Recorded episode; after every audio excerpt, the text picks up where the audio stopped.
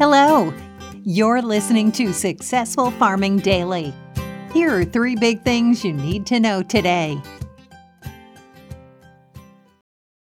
Today is Wednesday, September 15th. Our first big thing is soybeans were higher in overnight trading on signs of demand for U.S. supplies, and corn rose amid declining crop conditions. Exporters on Monday reported sales of 132,000 metric tons of soybeans to an unnamed buyer, according to the U.S. Department of Agriculture.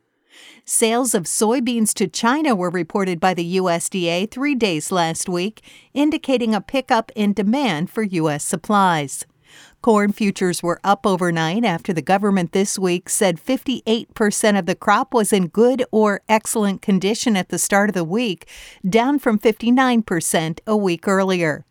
4% was harvested as of Sunday, just behind the prior five year average of 5% for this time of year, the agency said. Some 37% was mature, ahead of the 31% average, and 87% was dented versus the normal 81% for this time of year. 57% of U.S. soybeans were in good or excellent condition as of Sunday, unchanged from the previous week, the USDA said.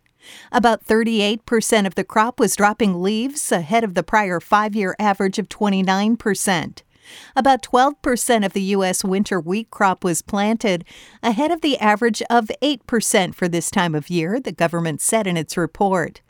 Also underpinning prices are forecasts for limited rainfall in much of the central Midwest.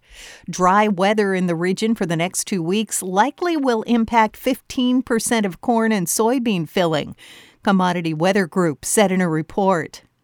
Forecasts are showing below average precipitation in much of the Corn Belt for at least the next 15 days, CWG said. Soybean futures for November delivery rose 6.5 cents to $12.89 a bushel overnight on the Chicago Board of Trade. Soy meal rose $1 to $342.80 a short ton, and soy oil added 61 hundredths of a cent to 57.48 cents a pound. Corn futures for December delivery added three and three quarter cents to five dollars twenty four cents a bushel. Wheat futures for December delivery gained two and a half cents to seven dollars three and a quarter cents a bushel overnight, while Kansas City futures rose two and a quarter cents to seven dollars four cents a bushel. Next up, Canadian wheat production is expected to plunge year over year, along with production of all field crops. Total wheat output this year is forecast at 21.7 million metric tons, according to a report from Statistics Canada. If realized, that would be down from 35.2 million metric tons and the lowest level in 14 years. Durum wheat output is pegged at 3.55 million metric tons, down from 6.57 million tons a year earlier, StatsCan said. Spring wheat production is seen at 15.3 million metric tons, down from 25.8 million. Winter wheat growers likely will produce 2.85 million metric tons, up from 2.77 million last year. The U.S. Agriculture Department last week said it expects Canadian wheat output at around 23 million metric tons. That's down from a prior projection for 24 million metric tons and well below last year's 35.2 million tons. It's not just wheat output that's expected to fall year over year. Barley production is forecast at 7.14 million metric tons, down from 10.7 million the previous year. Canola output is now projected at 12.8 million metric tons, down from 19.5 million, the agency said.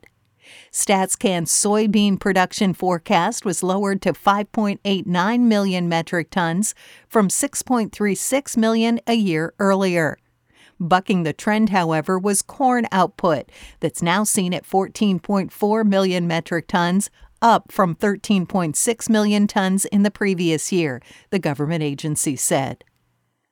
And finally, extremely dry weather is expected in much of western North Dakota today, which could lead to wildfires in the area, according to the National Weather Service.